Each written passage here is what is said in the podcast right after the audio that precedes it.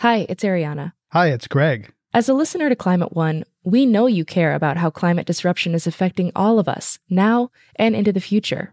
I'm guessing you already do several things in the spirit of climate action. Here's another one. Giving a donation to us to continue bringing you shows about the causes and solutions to the climate crisis. You can do that at climate one dot org slash donate. We offer all our podcasts and radio shows for free, but it takes time, effort, and resources to produce new episodes every week. When you give, you'll help us pay for the talented staff, equipment, and materials we need to make the show. And you'll join a group of other dedicated funders and community supporters who keep Climate One on the air. If you're inspired by the guests and conversations we curate, please consider making a gift today at climate one dot org slash donate. Thank you for your support, and thanks for listening.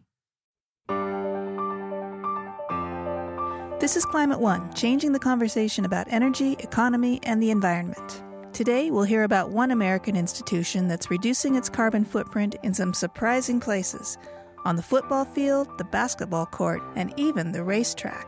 More than three quarters of NASCAR fans are aware that, you know, climate change is an issue. And so NASCAR has, I think, like eighty million fans. And so if you're able to articulate the importance of doing your own part to offset that, that's a huge impact.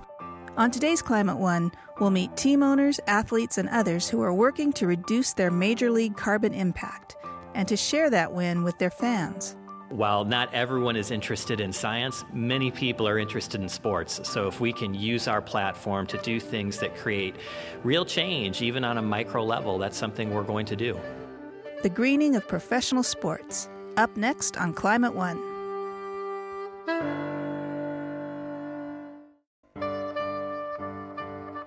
What happens when Friday night lights go solar? This is Climate One, changing the conversation about America's energy, economy, and environment. Climate One conversations with oil companies and environmentalists, Republicans and Democrats, are recorded before a live audience and hosted by Greg Dalton.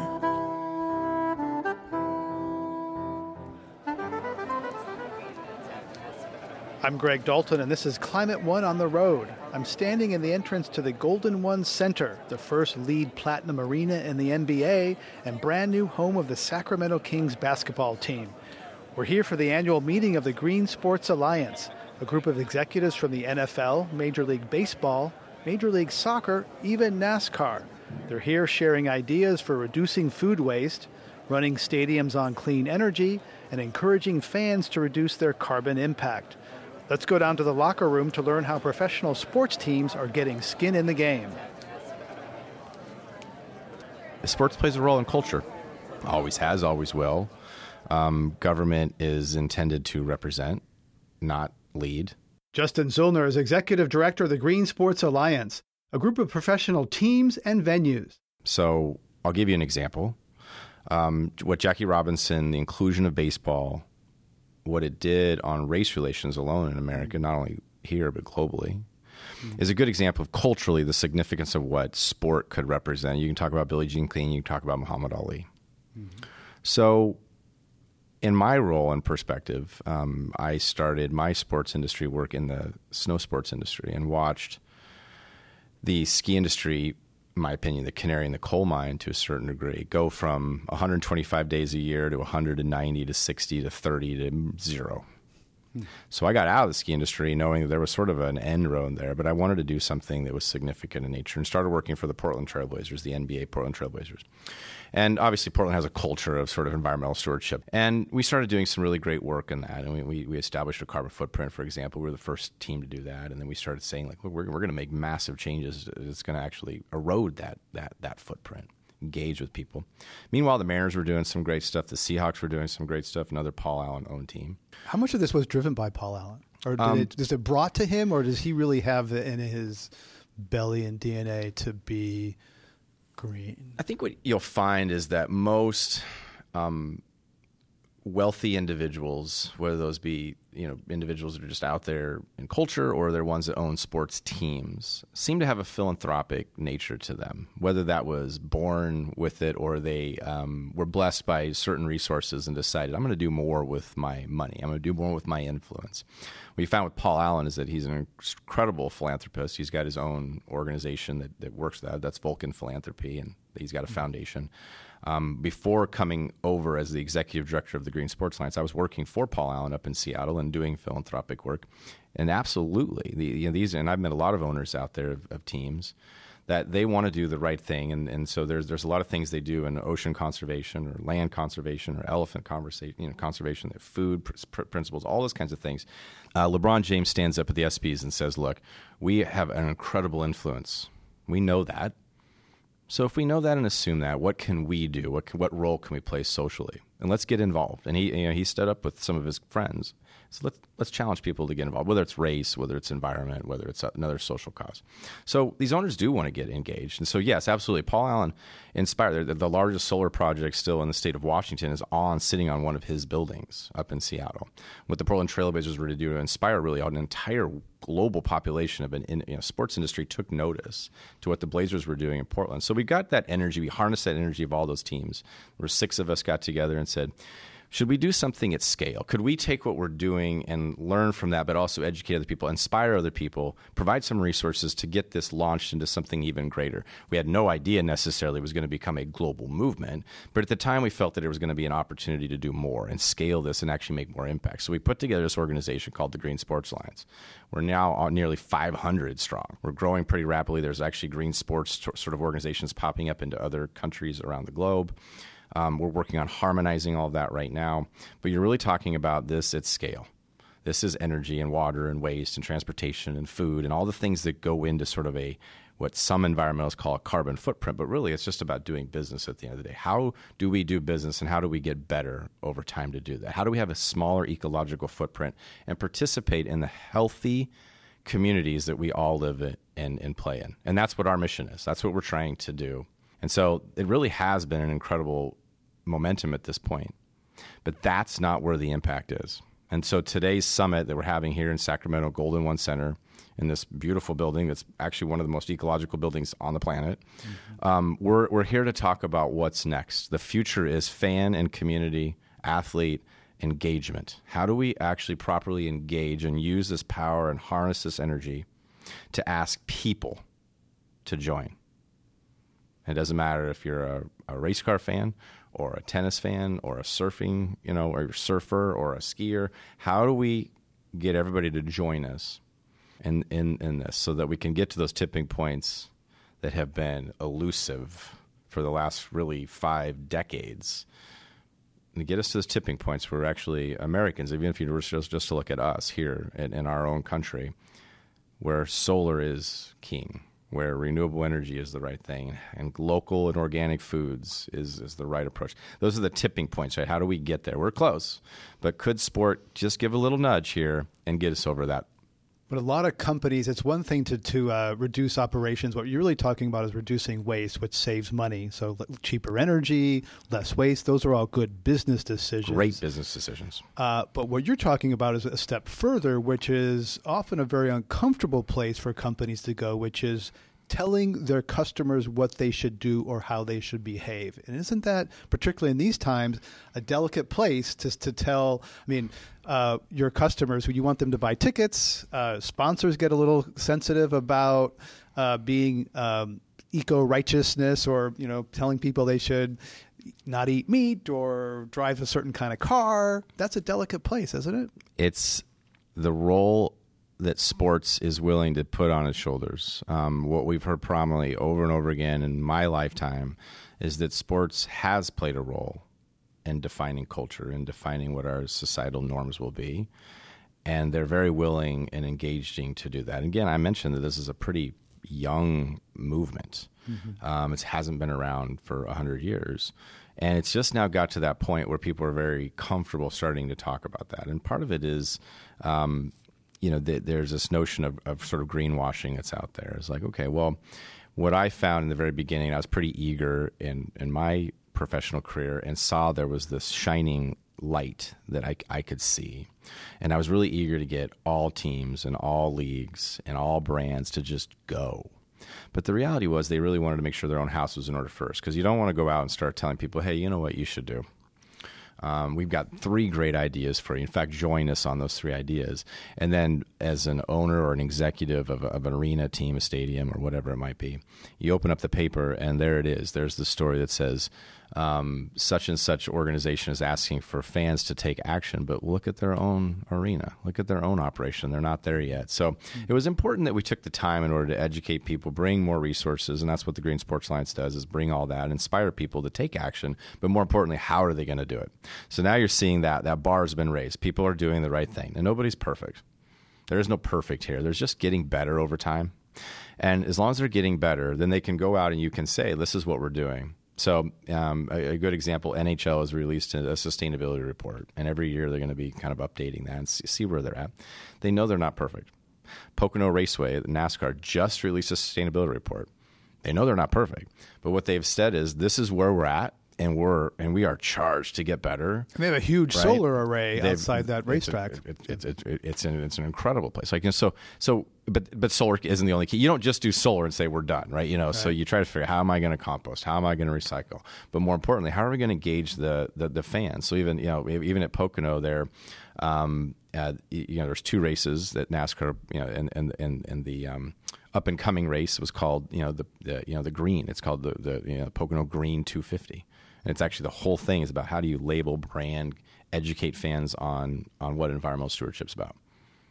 That's where the impact becomes really, really magnificent. Justin, thanks for your time. Thank you so much. I really appreciate you being here.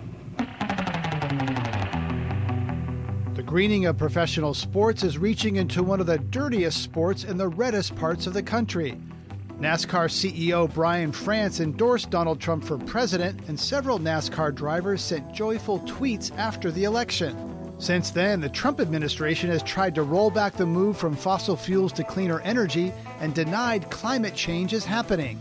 But I spoke with one NASCAR driver who accepts climate reality and thinks the sport could do more to reduce its environmental impact. Her story is not the typical path to the big oval. Here's my conversation with Julia Landauer. So, Julia, what is a woman raised in New York, educated at Stanford, doing behind the wheel of a stock car? I love going fast. Um, you know, my parents were looking for an activity that their kids could do together on the weekends, and they specifically wanted something their girls could do against boys. And so it was me and my sister at first, and then my brother. So I started racing go-karts, and I loved it right away, and I started winning right away. So I thought, huh, I want to be a race car driver. Other people are doing it. Why can't I? And so um, that's how it got started, and we just kind of been climbing the ranks ever since. But it's always been fun to be the the different race car driver. So you've been a path breaker in a very male-dominated sport. Yeah, yeah, and it's been it's been really cool to see more girls get into the lower ranks of racing recently, and you are we are seeing a big jump in that. It's not fifty-fifty yet, but we're getting closer, and um, it's been cool to be, you know, from New York City and just have a very different cultural perspective, and then bring that to racing, but then still prove to the teams and to my competitors that at the end of the day, I'm a racer, and there's that respect that way, even though I'm packaged so differently. Um, so it's been fun. It's been it's been tough at times, but it's been fun. And you studied uh, STEM, science, technology. Tell me about what you studied at Stanford. Yeah, so I got a bachelor's of science in science, technology, and society, and it was very interdisciplinary, and it allowed me to take a lot of mechanical engineering design classes, as well as some computer science, and then some communication and business-oriented classes, and history. You know, when you're trying to be, you know, one of the few women to go after a racing career and try to be successful, and not many people have done it, it's good to know, you know, other groundbreakers in history, so just trying to be as prepared as possible. Was there a moment where you had an environmental or climate awakening where you realized that the environment was something that would really be important to you in your lifetime? Yeah, and well, it started at home. Like, we've always recycled. We've always been environmentally friendly at home. And then when I got to Stanford and I saw just how much more there was out there, I became really interested in figuring out how, not only for my personal life, how I could be more environmentally friendly, but then from a racing perspective, you know, I'm very aware that there are emissions that the sport has, and that's a very real part of it. But there are so many things that can be done to offset that or to try to, you know, negate the, the negative stuff. But and to work with NASCAR and to do stuff on a personal level, it just it was all coming together at Stanford, and I was able to talk with people at the sustainability office there just to brainstorm ideas and to see, you know, you know, if you're looking at NASCAR from the outside, what what could be done to make it better, and it's a lot of stuff that NASCAR is doing right now. So it's cool to see that all come together. I went to my first NASCAR race uh, a couple of years ago at Sonoma, and it seemed like everything was was combusted. The food was was uh, barbecued and blackened, and the rubber was burning, and the fuel was burning. There's lots that seemed like combustion was at the center of it, and scientists at Stanford say that that combustion of fossil fuels is a real problem. So how do you reconcile those two?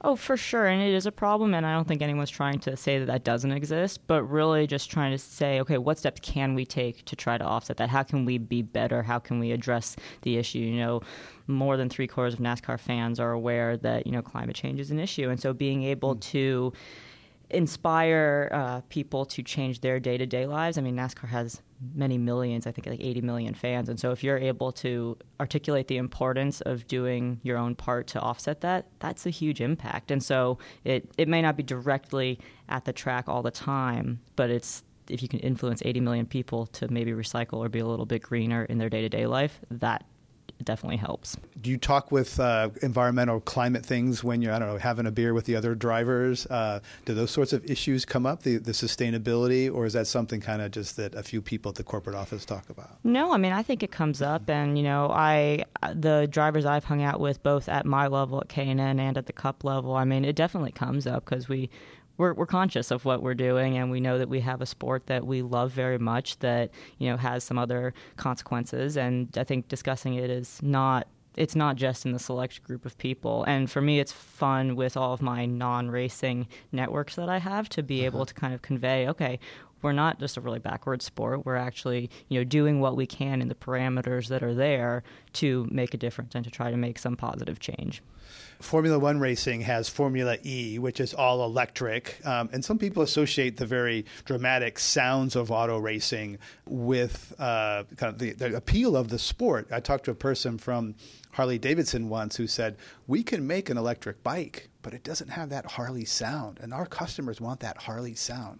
So do you think that racing can be successful without those dramatic roars of the engines? I think that's a great question. I, I totally understand the you know, the really gritty appeal of the smells and the sounds. And I think that's a part of a part of racing. And I don't I don't necessarily think that electric is the only answer to make racing more environmentally friendly. But, but I do understand those concerns that it might not touch the, the really those types of core fans. And as someone who agrees that, again, I like the smell, I like the, you know, the sounds. Um, but I just try not to look at it in black and white because nothing's black and white, right? So yes, you could do a full electric series. Would that, you know, lose some fans? Maybe, but I don't know. I just, I don't look at it in black and white like that. So what are some of the steps you'd like to see racing take in terms of uh, the next fuel or, or you know, be, greening the sport? If if you were the, the green czar of NASCAR, what oh, would you wow. want? Yeah, I mean, I, I kind of want to see, like, continued improvement in the direction we're going. You know, right now we have, you know, the percentage of ethanol blend, you know, how far can you push that with the real restraints that, you know, we have motors that need to, you know, stay cool. And that's a big thing with the cooling, um, you know, not getting the motors to run too hot. Um, but I think just really continuing to harness the fact that we have really engaged fans and, you know, seeing the impact we can make with them. Because at the end of the day, I think that's a much bigger picture than, and that can have the ripple effect much more than just the sport itself. And I'm speaking as a driver, right? I don't work in NASCAR corporate. I don't work um, with NASCAR and the and the partners, but just mm-hmm. from a driver's perspective, it seems like we can push a little bit more of the fuel and, you know, maybe start experimenting with different materials for the race cars. And, um, but I think, I think the more we can make immediate change with the people who are involved, I think that will help escalate the other processes. Autonomous cars are all the rage in Silicon Valley. A lot of that's uh, coming out of Silicon Valley. Uh, a lot of drivers are being worried about put out of work. Do you th- ever think we'll watch autonomous race cars?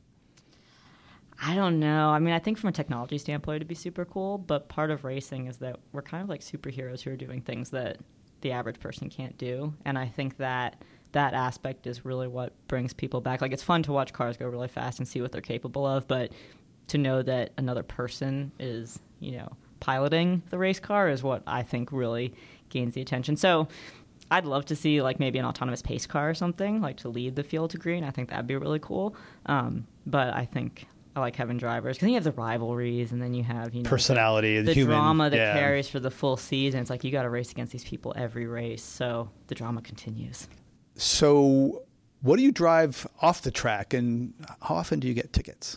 My parents gave me a Volkswagen G T I when I moved down to North Carolina, so that's what I'm still driving. And um, I got my tickets out of the way when I was younger, um, and I learned that you need to set cruise control if you do not want to get a ticket. So I've been doing pretty well so far, but um, yeah, I mean, you know, a five-lane highway shouldn't be a sixty-mile-an-hour zone, which I learned uh, early on, but that's okay. Uh, it's fun. Uh, well, Julia Landauer, thanks for joining us. Thanks so much for having me. Julia Landauer is a two-time championship-winning NASCAR driver. When we come back, Greg Dalton speaks with former World Series champion Dusty Baker about managing both the Washington Nationals and his own solar energy company. I didn't have a job in baseball, and I started thinking, I said, man, if, if nobody wants me on their team, then I'll start my own team. And so I started Baker Energy Team. This is Climate One. Everybody get up, it's time to slam now. We got a real jam going down. Welcome to the Space Jam. Space Jam. Here's your chance, do your dance at the Space Jam.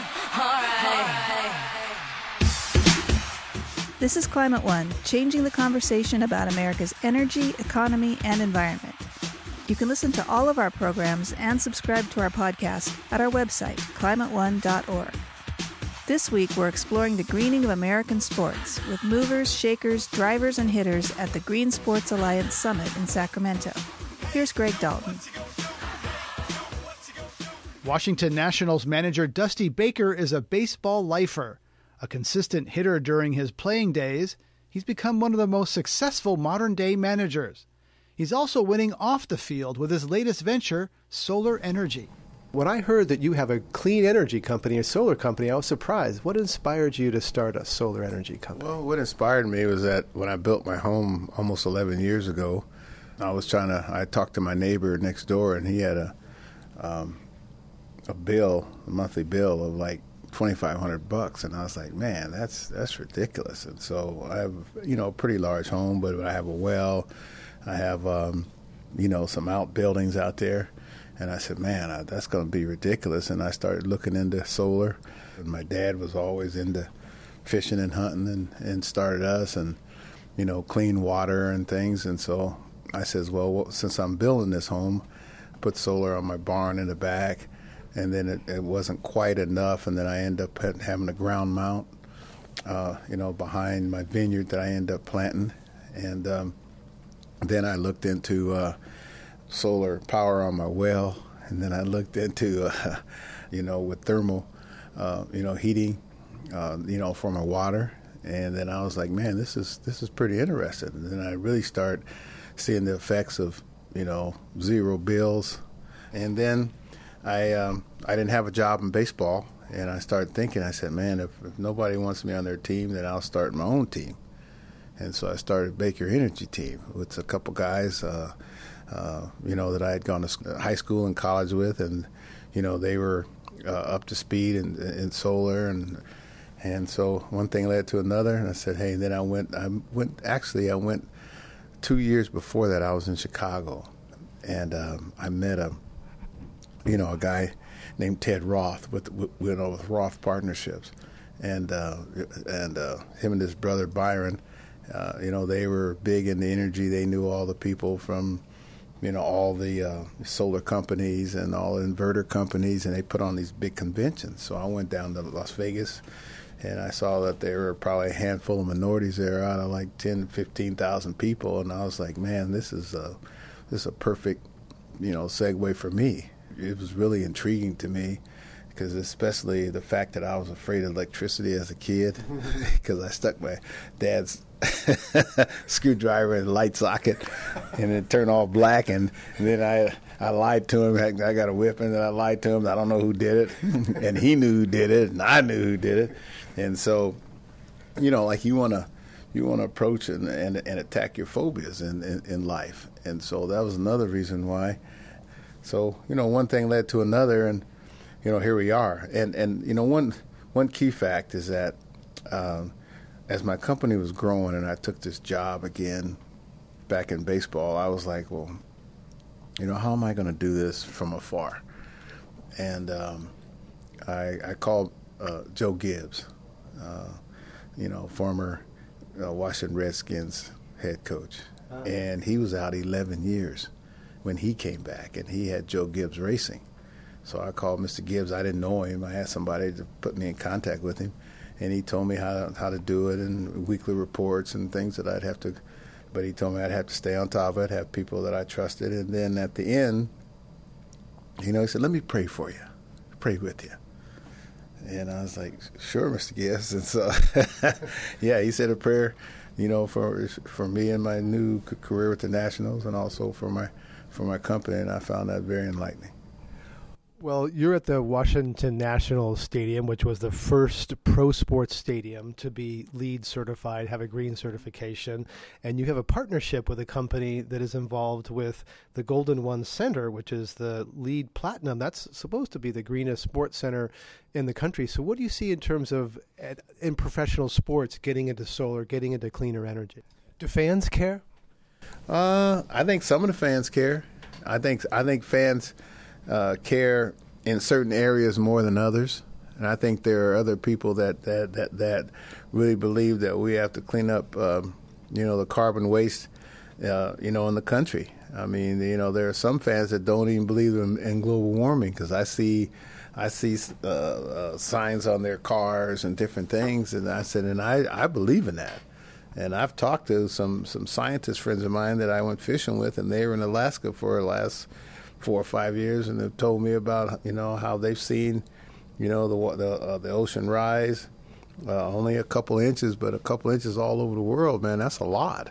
And, and they've seen glaciers melting and different things, and there are people that don't believe it, and I'm not a doomsdayer, but I believe, you know, uh, uh, what I'm seeing and what I'm reading, and, and, I, and I believe as a fisherman and outdoorsman, I, I can see, especially, you know, in, in the places where they're A, a lot of industry where where we're dumping into our rivers. I mean, we've cleaned up a lot of it, but there are a whole bunch of places I've gone and seen that, that, that has that stench about it, or I wouldn't drink the water, or I wouldn't dare eat the fish out of the, out of the water, and I love eating fish. Or I'll see, I'll go someplace and, and I'll be out in the woods, and you'll see, you know, dead animals, you know, and, and different things, and, you know, we must preserve, you know, the world, and, and if I can do just a little part, uh, you know, to help, uh, you know, help the world, and, and then support my family at the same time, that's what I'm willing to do. Last question. Uh, a lot of the people who will feel climate change first and worst are poor people of color. They live close to the factories, the refineries, et cetera. You know, there's more racial tension in America. You saw that in Atlanta when you were there with uh, with Hank Aaron. So you're. Th- I see it now sometimes.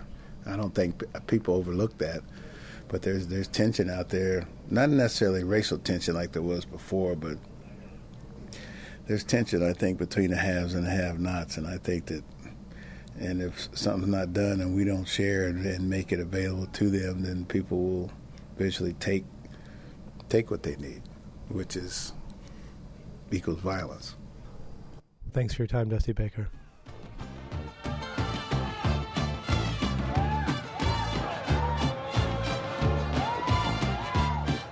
This is Climate One. I'm Greg Dalton.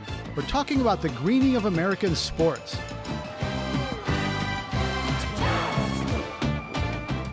We Bring It On as a consulting firm working to clean up live entertainment and sports. Jennifer Regan is their chief sustainability officer. She got her professional start in an unusual place. I was raised in Santa Monica, California. Um, my parents were divorced, but my dad was this, everything he did with me was about educating me about the environment. Every weekend trip was camping. Santa Monica was one of the first cities with recycling. Heal the Bay, which is a great nonprofit. Same year I was born, nineteen eighty-five. I'm a younging. So my dad brought me to every beach cleanup possible. I mean, I was raised thinking in L A that I was the most environmental person. I went to college in Oregon because I wanted to study sustainable development. And I wanted to go study indigenous cultures. And Willamette University had a program that worked with indigenous cultures. And the reason I cared about that is because I thought they were the true environmentalist, that indigenous people understood the plight of fighting for natural resources because it was a part of their way of life. So I had romanticized innocently romanticize this notion that I needed to fight for the Amazon and fight for these places with the indigenous people. So I went to college thinking I was the most environmental person because I recycled and I went camping. And then I got schooled by the Oregonian culture where recycling and camping is what you do before age two. And then you start learning about supply chain and veganism and other ways of reducing your impact. So uh, in undergrad, my mind was just blown open. My heart was blown open. I went from just looking at saving the Amazon to really look at sustainable development and what was what was the environmentalist way and how could I include as many people as possible in saving the earth. And then you went to work for the Anschutz family, a billionaire with an oil and gas fortune, an unusual yes. uh, place to be an environmental uh, leader. Yeah. When I graduated in two thousand seven, I had just, my undergraduate, I graduated, I had just finished working for the Oregon League of Conservation Voters on a campaign to have mayors sign uh, the Climate Action Pact that came with the inconvenient truth. two thousand seven, there were some businesses adding environment to the job, but there were three sustainability jobs on the market, and I was not eligible for them. So I was looking at other businesses, and I had a family connection to A E G, my mother, and she said, why don't you get another job at A E G and bring the environment in? And I said to her, no, I've got to have an environmental job. And like a stubborn millennial, what was beautiful is that in my passionate explanation of why I wanted to be an environmental person, my mom heard for the first time how knowledgeable I'd become. And right after that conversation, she had been asked to join a green committee at her company. So beautiful combination of passion and connection. She said to her executive team, hey, can I bring in my daughter to give us a little bit of information on what we should be looking at on this green committee? And I used air quotes for everyone. Green committee. I had no idea what green meant. And I went in for this one dinner to explain the difference between green and sustainable and say that they had to go big or go home. And they offered me a two-month position to assist this committee in getting all the information together for a proposal to the owner, one of which included a, you need to hire someone full-time. When I got that recommendation approved, I went to the market and started emailing my professors and emailing everyone saying, you've got to help me find a person for this job. And one of my male professors, and it's important because I'll mention this later, wrote back, I have a recommendation. And in it, he wrote you. And then he bullet pointed all the reasons why my personality meant that I was ready for the job and I needed to take the plunge, even if I didn't feel experienced. And so I worked while I built my career, also building the greening program for A E G at the same time. And A E G operates and owns uh, sports and entertainment complexes around the world. They are the largest presenter of live entertainment in the world. They are now, they own sports teams like the L A Kings hockey team. They own arenas. They also have contracts to manage arenas. So they have over one hundred fifty stadiums, arenas, and music theaters across the world. And they have a whole music division that does Coachella Music Festival, that does Golden Voice concerts. And so a lot of the big acts that you see or buy tickets, anything you can buy a ticket to, A E G's involved in. And Philip Anschutz was also on the board of the American Petroleum Institute, which has been kind to slow down and block progress on climate that you've been working so hard on. Did you ever encounter any contradictions or pushback on, or places you thought it was not comfortable to go because of the oil and gas history of the company? And the Thank person? you for that. My rhetoric one hundred percent was about best business case and efficiency. I could not talk about climate change as my business case in oh seven and oh eight. Right. My part of my job was to really educate and create a level of comfortability among the executives and really looking at climate change. So my key to success in the beginning was looking at all the benefits of climate change without necessarily calling it climate change. So you t- don't talk about the cause. Use business language. Yeah. It's in American culture. More people pay attention to sports than the news or politics. Yeah. Uh, what do you see as the opportunity for American sports to bring about a cultural change? We're not seeing l- political leadership change at the national level. currently right now, there's a revival of uh, climate denialism. What can sports do to move things forward on clean energy at this time? Mister Anschutz and his entire executive team moved their position and game to a place of accepting climate change, because not only through A E G, but Mister Anschutz pers- purchased Xanterra National Parks and Resorts and got there one of the leaders in environmental park management. Uh. And he also invested in a wind farm. And when he was bringing these experts in front of him, the information, the way it was being delivered, it became very clear. And so his executive team are some of the, the Anschutz Corporation, some of the biggest advocates at any of their, their companies on behalf of the environment. And so I think what I can learn from that and answer the question about sports is that um, sports is about high performance. And one of the things that many executives in sports talk about is the moment of truth. You come to an event to experience the impossible, the moment that someone hits a three-point shot ten seconds before the buzzer, or when the score is, you know, we go overtime and someone wins from behind. And those are the moments that you really long for, or you hear your favorite musician hit a note in person that you've never felt in your body before. And I even see you lighting up when I'm telling you this, and I'm assuming the audience, you just feel it in your body. There's movement, there's passion, there's connection. And so if you're in the stadium or in the arena experiencing that, and you're connecting on that level, and you can also learn something else in a way that in that excitement, that energy, it could connect to you on that heartfelt way. And I feel that as we explored it as a business and we saw the fan engagement components and the sponsors respond, the sponsors, big brands like Coke and E S P N, I mean, they're already getting pressure from their industry to make these changes. So for sports to meet them there, and then for us to get back to that passion, that excitement, sports is the opportunity to tell the story of high performance, that that magical moment. And if that magical moment can be us coming together as people, as fans, to celebrate a team that win, or us winning climate change. And so for those of us in the environment, it's not a far leap to think about us celebrating our wins as a community at our community gathering place. So for us, arenas and stadiums are the places where community gathers, and sports are the things that the high performance wins that we celebrate. Last question. Uh, we live in a time where the revival of fossil fuels, climate science is under attack. Fossil fuels are, uh, you know, talk about trying to bring back the coal industry. Does that ever get you discouraged, or does that get you more energized? uh, people always told me as I get older, I'm going to get more conservative or I'm going to get more cynical. And um, what I find, uh, I, I feel I feel a disconnect. I feel numb, and I think that's my avoidance because it hurts that much. So the answer question, do I feel discouraged? I feel overwhelmed, and I don't like to admit that too often because I'm capable of a lot of things. But it's overwhelming because um, it's overwhelming because there it really feels like there are more people who believe in the m- micro actions to take to solve climate change. A lot of people agree with them. And so the fact that we're throwing the baby out with the bathwater, and I really want us to get talking on a smaller scale, the personal scale, so we can stop throwing everything out.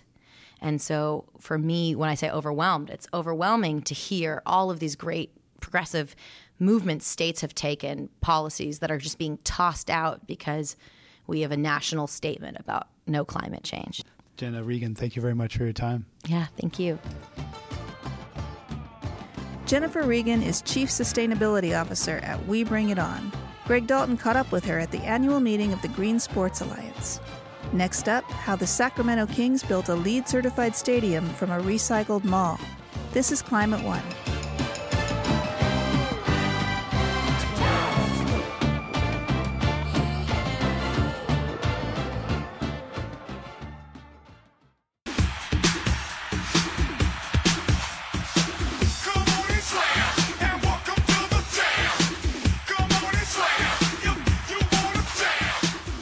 This is Climate One, taking the show on the road. Greg Dalton is speaking with athletes, team owners, and executives at the Green Sports Alliance Summit in Sacramento to find out what the wide world of sports is doing to lighten its carbon footprint.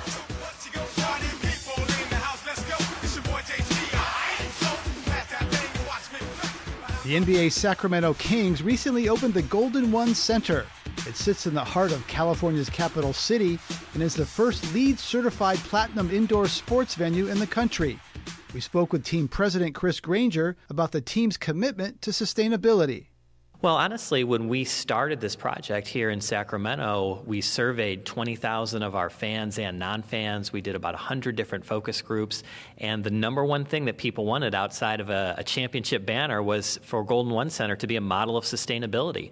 So this is something that really matters to our community. And as you know, you know, much of the green policy of our country starts right here in Sacramento. So as with everything in this building, we wanted to do something that reflects the values of Sacramento, reflects the people of Sacramento, and being green really is important to us here. So from our standpoint, we wanted to push it as far as we could and embrace solar since we have so much sunshine here in Sacramento. We wanted to be mindful of drought conditions here in California.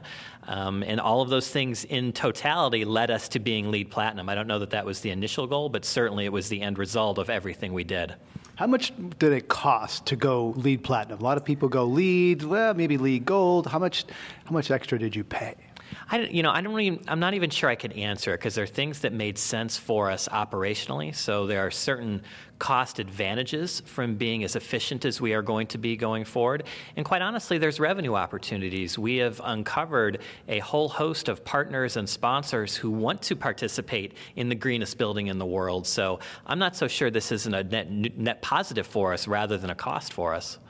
Uh, I go to uh, sports games and often look into the recycling or compost bin, and I see stuff in the wrong place. And there's a little bit of cynicism out there that recycling really gets recycled, whether compost really gets composted. So if I come here and put a beer bottle in the compost, what happens? We'll find it. We'll find it before it goes where it needs to go.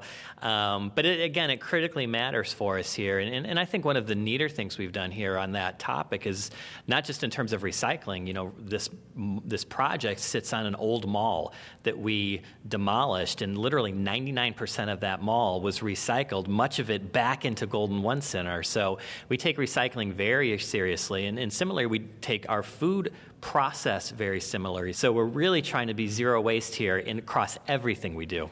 Some sports franchises just wanted to uh, do a little bit of greenwashing. When you look around other professional sports areas, do you see greenwashing happening?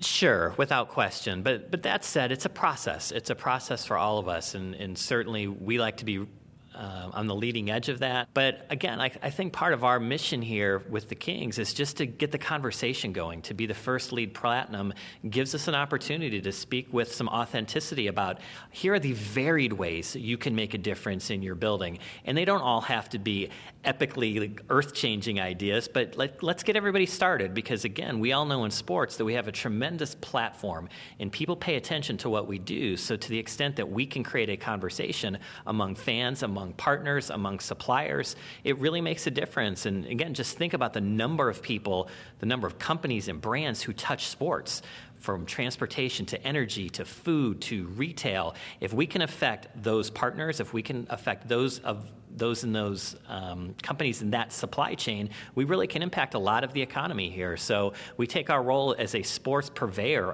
of sustainability very seriously. Sometimes green is perceived as being controversial, particularly these days. It didn't used to be the case. President Nixon established the, the E P A, but lately green has become polarized by, like everything else. Are corporate sponsors, team owners kind of reluctant to be green because it's become political, at least in Washington? I don't know.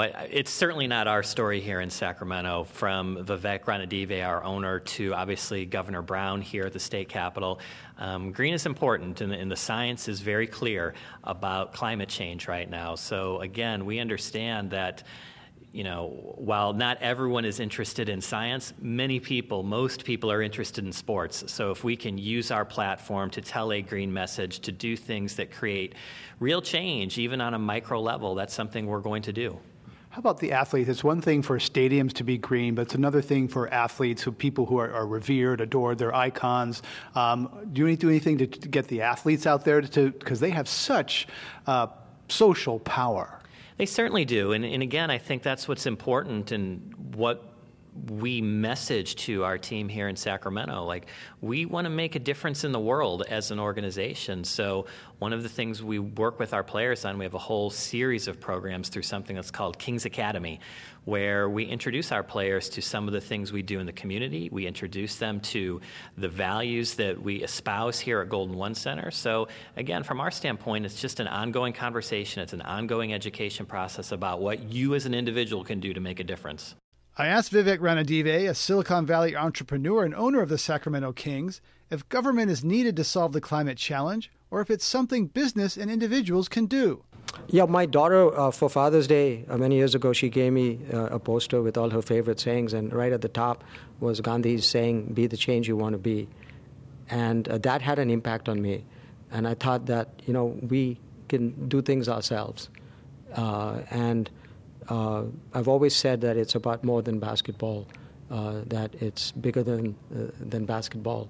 And we had an opportunity here to uh, set an example and set a bar that hadn't been achieved before. Uh, so I think that our kids are way smarter than us. They're way more evolved than us. Uh, they're w- way more uh, conscious of uh, uh, the impact uh, that we're having on the environment. Uh, and so they are the change that we want the world to be. And so uh, I don't think that we have to wait for governments to do the right thing. Uh, our kids are showing us the way, and uh, each of us can do the right thing.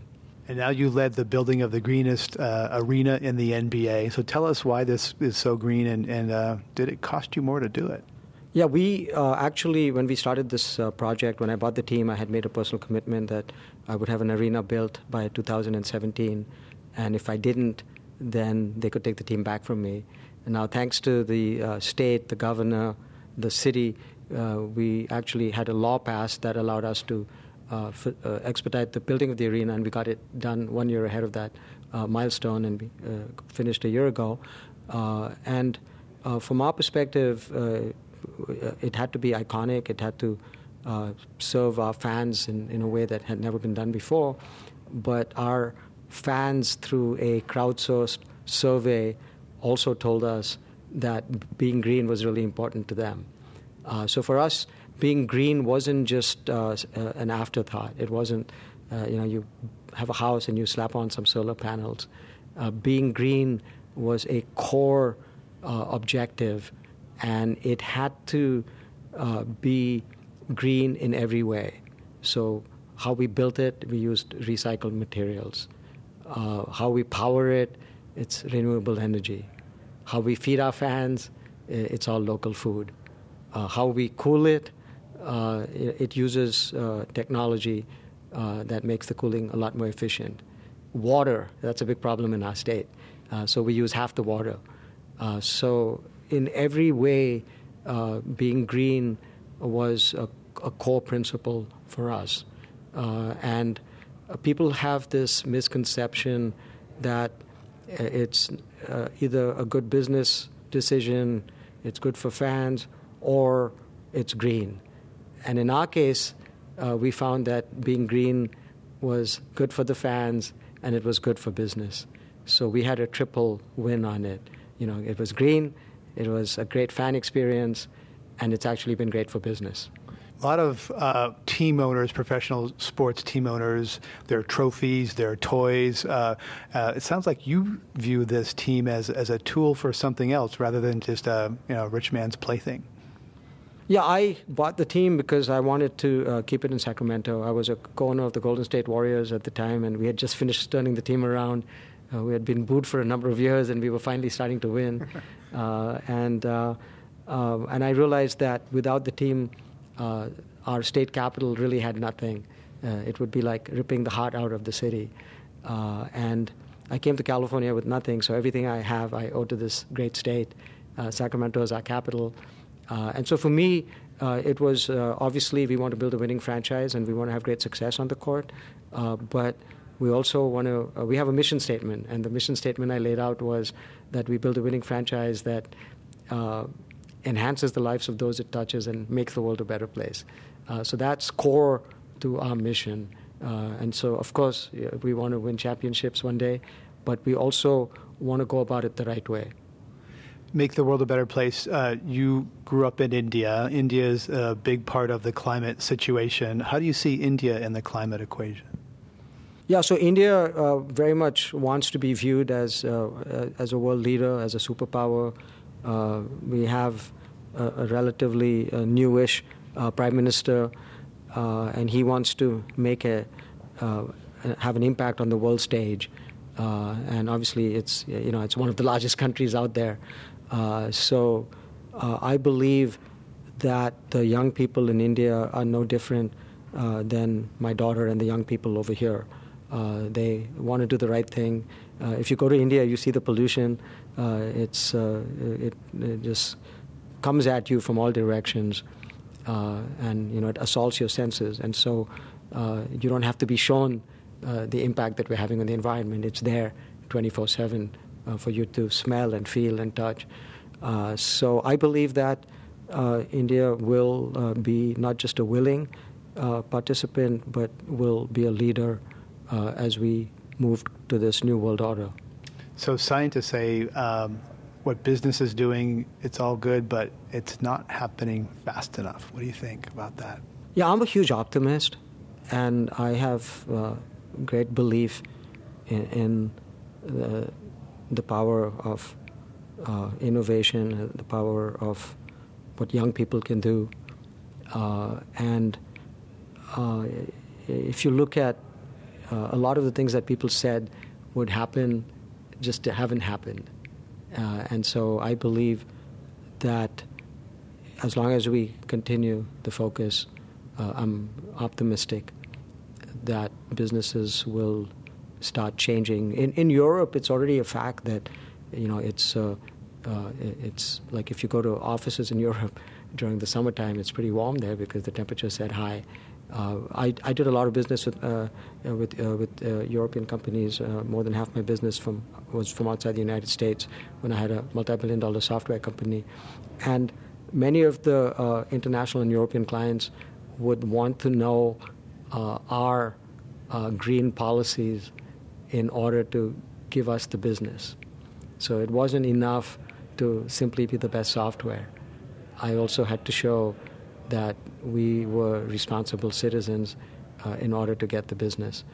Uh, so I think that businesses are going to do the right thing. Great. Um, well, thank you for being the change. Well, thank you. That was Vivek Ranadive, owner of the Sacramento Kings basketball team, speaking with Greg Dalton. You've been listening to Climate One on the Road from the annual meeting of the Green Sports Alliance at the Golden One Center in Sacramento. Greg also spoke with Justin Zolner of the Green Sports Alliance, champion NASCAR driver Julia Landauer, Washington Nationals manager Dusty Baker, Jennifer Regan of We Bring It On, and Chris Granger, former president of the Sacramento Kings. To hear all our Climate One conversations, subscribe to our podcast at our website, climate one dot org, where you'll also find photos, video clips, and more. Also at iTunes, Stitcher, or wherever you podcast. Please leave a comment. We'd love to know what you think about our conversations on energy, food, water, technology, psychology, and more. Climate One is a special project of the Commonwealth Club of California. Jane Ann Chen is the producer. Kelly Pennington directs our audience engagement. Carlos Manuel is our booker and associate producer. The audio engineer is William Bloom. Annie Chelsea and Devin Strolovich are the editors. I'm Greg Dalton, the executive producer and host. The Commonwealth Club C E O is Doctor Gloria Duffy. Join us next time for a conversation about America's energy, economy, and environment. Climate One is presented in association with K Q E D Public Radio.